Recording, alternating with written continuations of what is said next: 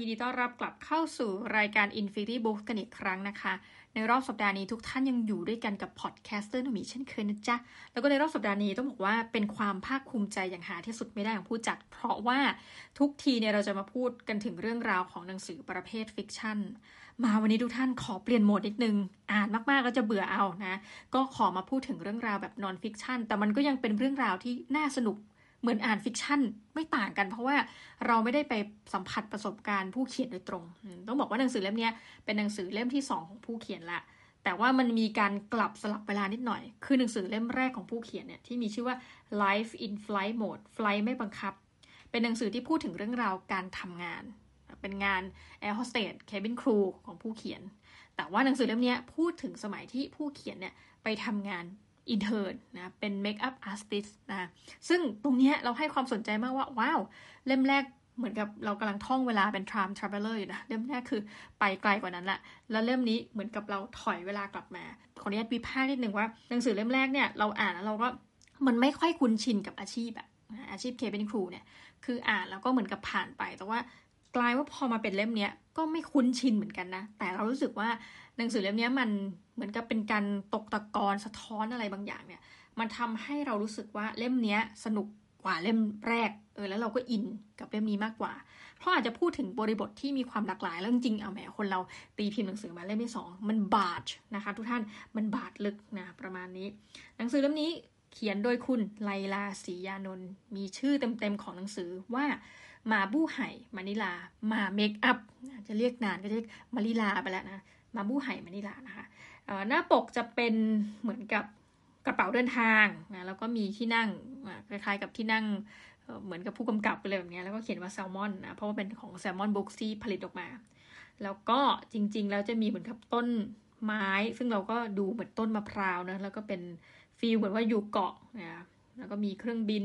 ก็จะพูดถึงแน่นอนอะต่างประเทศนะพูดถึงมะนิลามันก็ตามชื่ออยู่ละเดี๋ยวเราไปดูหลังปกกันบ้างหลังปกเขียนว่าการเดินทางออกนอกประเทศครั้งแรกของไลลาศรียานนท์เมคอัพอาร์ติสต์ที่อยากเก็บชั่วโมงสะบัดแปรงเพื่อเทิร์นโปรสู่การเดินทางไปฝึกงานในบริษัทเอเจนซี่ที่มะนิลาซึ่งพาเธอโคจรไปเจอเมคอัพอาร์ติสต์สไตลิสต์ช่างภาพแถวหน้าและมิสยูนิเวิร์สจากประเทศฟิลิปปินส์โอ้ว้าวนะคะมาบูไห่มะนิลามะนิลามาเมคอัพบันทึกประสบการณ์ใช้ชีวิตในมะนิลากว่าสองเดือนของนักเขียนเจ้าของผลงานที่ได้แจ้งไปแล้ว Life in Flight Mode Flight ไม่บังคับกับช่วงเวลาก่อนการเป็น Air Hostess และช่วงที่ทำให้คนพบตัวตนอีกมุมที่เธอไม่เคยรู้จักมาก่อนพูดตามตรงว่าเรามองคุณไลลาเนี่ยเปลี่ยนไปเลยนะ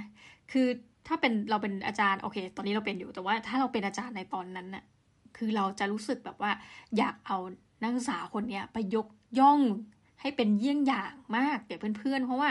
เราเองคงอยากจะทำอะไรแบบนี้เหมือนกันนะแต่ว่าตอนเราเป็นนักศึกษาเราไม่มีโอกาสหรืออีกอันหนึ่งก็คือว่าเราไม่กล้าพอเท่ากับไลลาที่จะขอไปฝึกงานต่างประเทศซึ่งปัจจุบันหลายคนอาจจะทำกันเยอะนะคะแต่ว่าส่วนตัวโอ้ยคิดย้อนกลับไป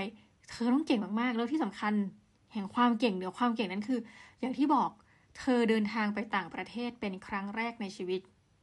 คือคุณไลลาเนี่ยก็จะเล่าถึงครอบครัวของเธอหลักๆก็จะเล่าถึงคุณแม่นะแล้วก็มีพี่สาวซึ่งแม่เขาตั้งชื่อน่ารักมากเลยไม่รู้แม่ตั้งป่ะนะแต่ว่าพี่กับน้องจะชื่อเหมือนคล้องๆกันก็คือเธอชื่อไลลาพี่สาวเธอชื่อพาไลแล้วก็มีอายุห่างกันค่อนข้างเยอะ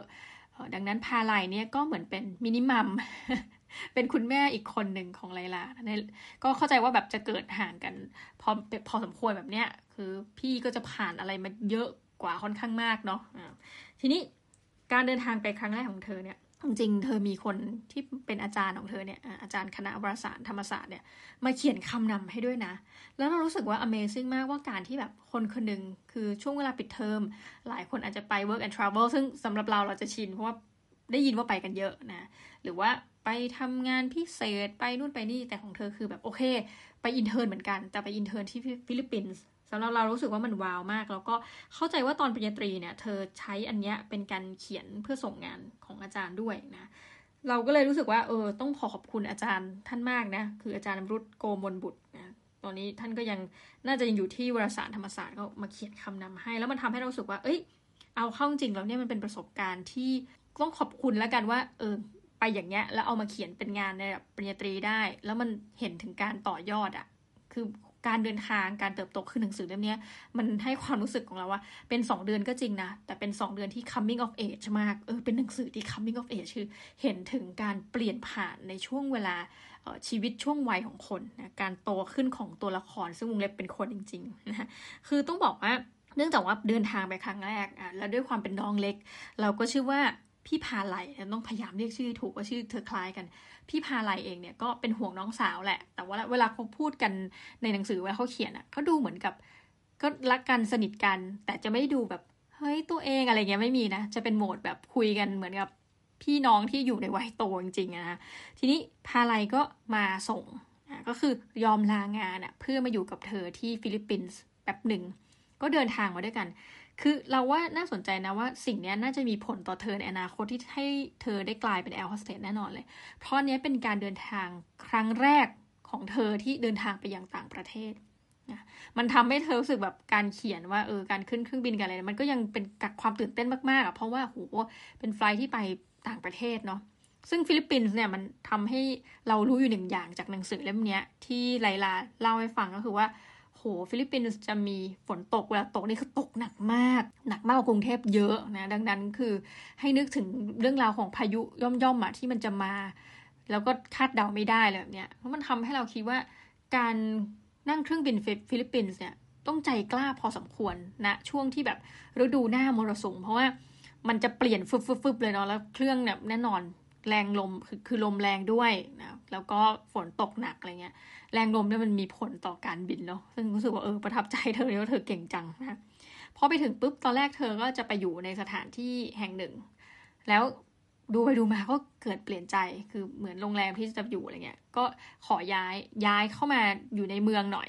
ซึ่งเป็นราคาที่สูงแต่ก็บอกตามตรงว่า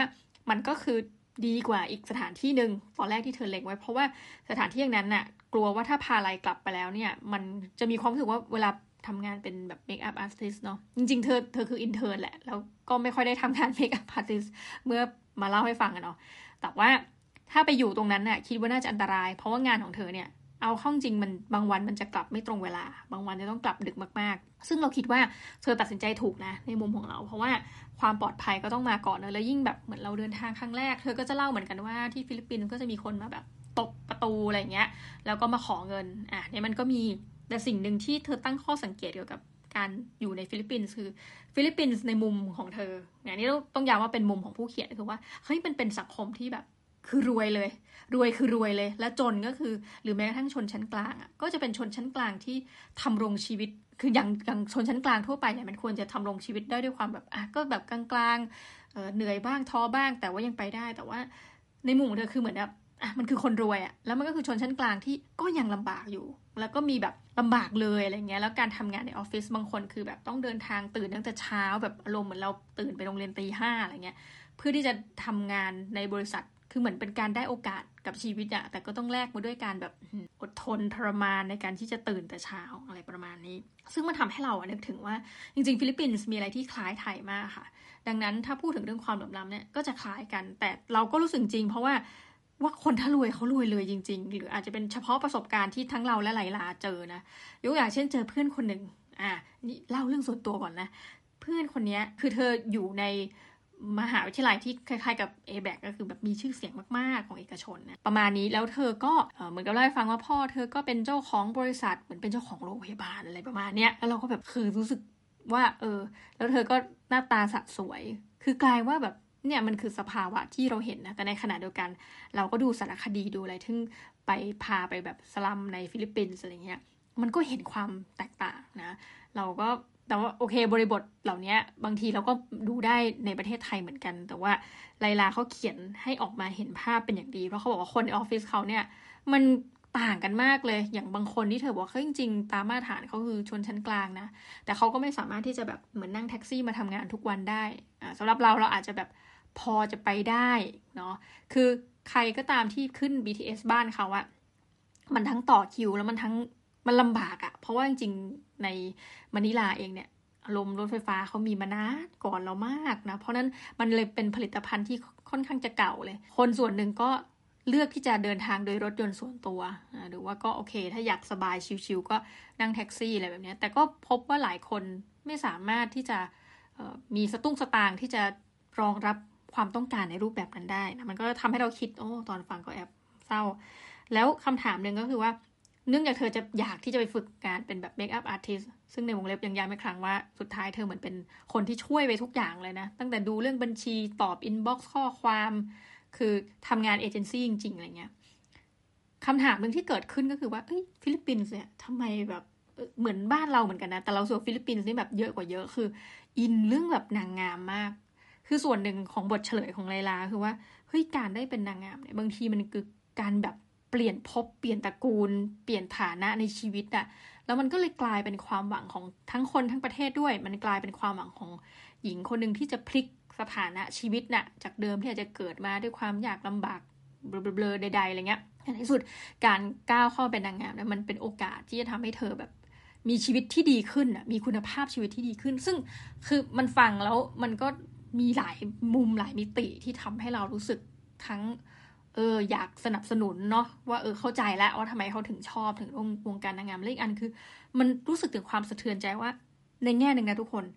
การที่จะแบบเป็นมิสยูนิเวิร์สหรืออะไรเงี้ยบางทีมันไม่ต่างจากการซื้อหวยเลยเพราะว่าถ้าคนเราแบบเกิดมามันเลือกเกิดไม่ได้ไงว่าเราจะหน้าตาเป็นแบบไหนเพราะจีนซึ่งก็จะมาจากคุณพ่อคุณแม่ใช่ไหมหรือบางคนแบบพ่อแม่อาจจะแบบหน้าตาไปทางหนึ่งลูกคือแบบหน้าตาดีมากอะไรเงี้ยแต่มันก็คือมันคือจีนอะซึ่งเป็นสิ่งที่เราจะต้องยอมรับมันเนาะคือโอเคคุณอาจจะสามารถไปแบบผ่าตัดหน้าได้ในโอกาสหน้าๆเนาะแต่ว่าอย่างที่บอกอะถ้าคอนดิชันเกิดมาแล้วคุณไม่ได้ร่ำรวยเนาะบางครั้งก็คือเอาตรงๆก็คืออาจจะต้องใช้รูปร่างหน้าตาเนี่ยในการเข้าสู่วงการบันเทิงเพื่ออะไรตรงนี้มันทำให้เรารู้อย่างว่าเอเจนซี่เขาแบบทำงานดีมากอย่างพวกนางแบบนะพวกเนี้ยเขาก็จะมีเหมือนเอเจนซี่เนี่ยมาคอยช่วยดูแลแบบว่าในมุมของไลลาก็จะบอกว่าของเมืองไทยเนี่ยมันจะแบบไม่ได้มีการดูแลเป็นกิจจะแบบเป็นบริษัทอะไรขนาดเนี้ยเพราะว่าเอเจนซี่บ้านเราเนี่ยถ้ามุมเรานะส่วนตัวที่แบบรู้ก็คือเอ้ยเป็นฟีลเหมือนกับคำว่าเอเจนซี่จะเป็นความรู้สึกอีกแบบหนึ่งคือการทำบริษัทโฆษณากันอะไรเงี้ยแต่เนี่ยลักษณะเป็นเอเจนซี่คือที่ดูแลนายแบบนางแบบแต่ถามว่าเมืองไทยมีไหมเราคิดว่ามีนะก็จะเป็นพวกโมเดลลิ่งเออเราอาจจะเรียกคำต่างกันเนาะคนที่แบบอยู่สังกัดโมเดลลิ่งนี้แต่ว่ามันในความรู้สึกของเธอเนี่ยเธอสุขภาพฟิลิปปินส์มันจริงจังเพราะว่าจริงๆออฟฟิศที่ว่านี้มันเป็นสาขาคือมันมีที่อเมริกาแล้วมันก็มีที่ฟิลิปปินส์มันก็เลยทำให้ดูว่าโหแบบตรงนี้มันเป็นฮับเลยอะของเซาท์อีสต์เอเชียนะคะในการที่จะพูดถึงเอเจนซี่ที่แบบดูแลอะไรพวกนี้แล้วเขาก็จะมีคนครบเลยนะก็มีแบบอ่ะอย่างช่างภาพประจำซึ่งงานของเธอตอนไปครั้งแรกเขาก็ให้เธอจำว่าอาร์ติสต์ของเราเนี่ยในมือเนี่ยมีใครบ้างแล้วก็จะได้รู้ว่าเอ้ยจริงๆบางงานเนี่ยถ้าลูกค้าขอมามันเหมาะกับใครลุคแบบไหนอะไรเงี้ยที่จะเหมาะกับการส่งงานต่ออ่ะประมาณนั้น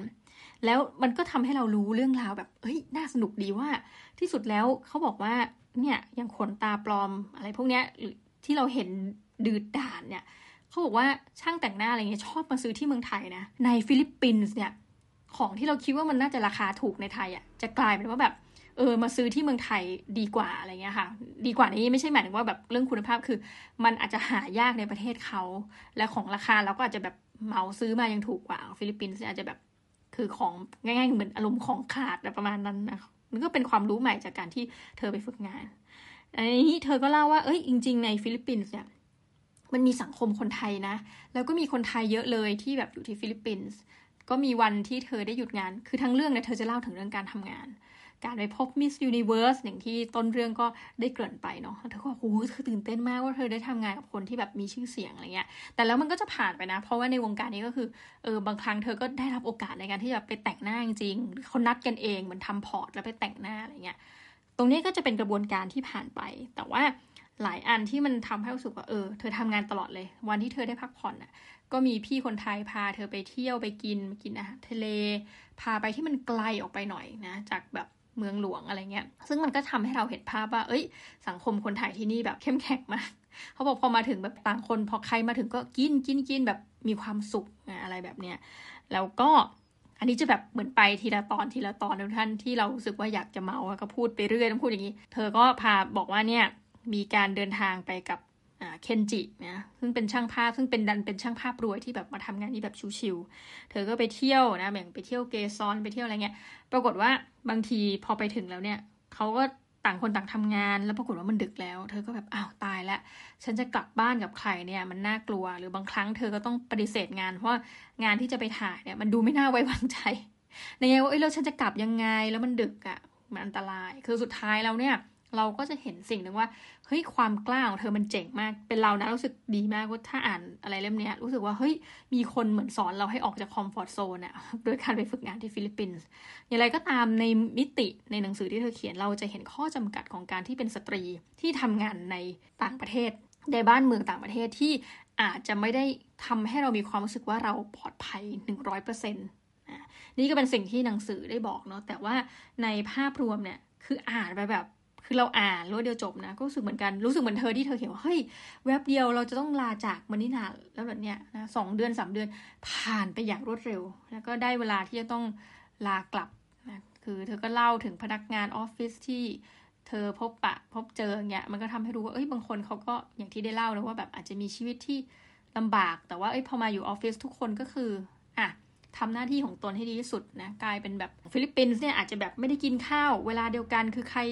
ทำธุระตัวเองเสร็จพักเที่ยงไปกินเองหรือว่าบางทีก็จะมีแบบตลกดีมีขนมอะมาขายในช่วงแบบว่าช่วงบ่ายๆอะไรเงี้ยแล้วคนก็มารุมซื้อเนาะเหมือนเป็นเหมือนอารมณ์สาวยาคูว่าเปิ้ลแต่นี่มาขายขนมตามออฟฟิศอะไรแบบเนี้ยก็ถือว่าเป็นหนังสือเล่มนึงที่เปิดโลกเราแล้วเราก็คิดว่าคงจะไม่ได้มีใครมาเขียนอะไรแบบเนี้ยบ่อยๆให้เราได้อ่านโอเคสำหรับวันนี้ก็ต้องขอขอบคุณมากนะคะที่อยู่ติดตามกันจนจบรายการแล้วก็ในคราวหน้าเราจะพาไปพบกับเรื่องอะไรยังไงก็อย่าลืมติดตามแม่กราบฝากฝั่ง Infinity Books กันด้วยนะจ๊ะสำหรับวันนี้ทุกท่านขอลาไปก่อนและสวัสดีจ้า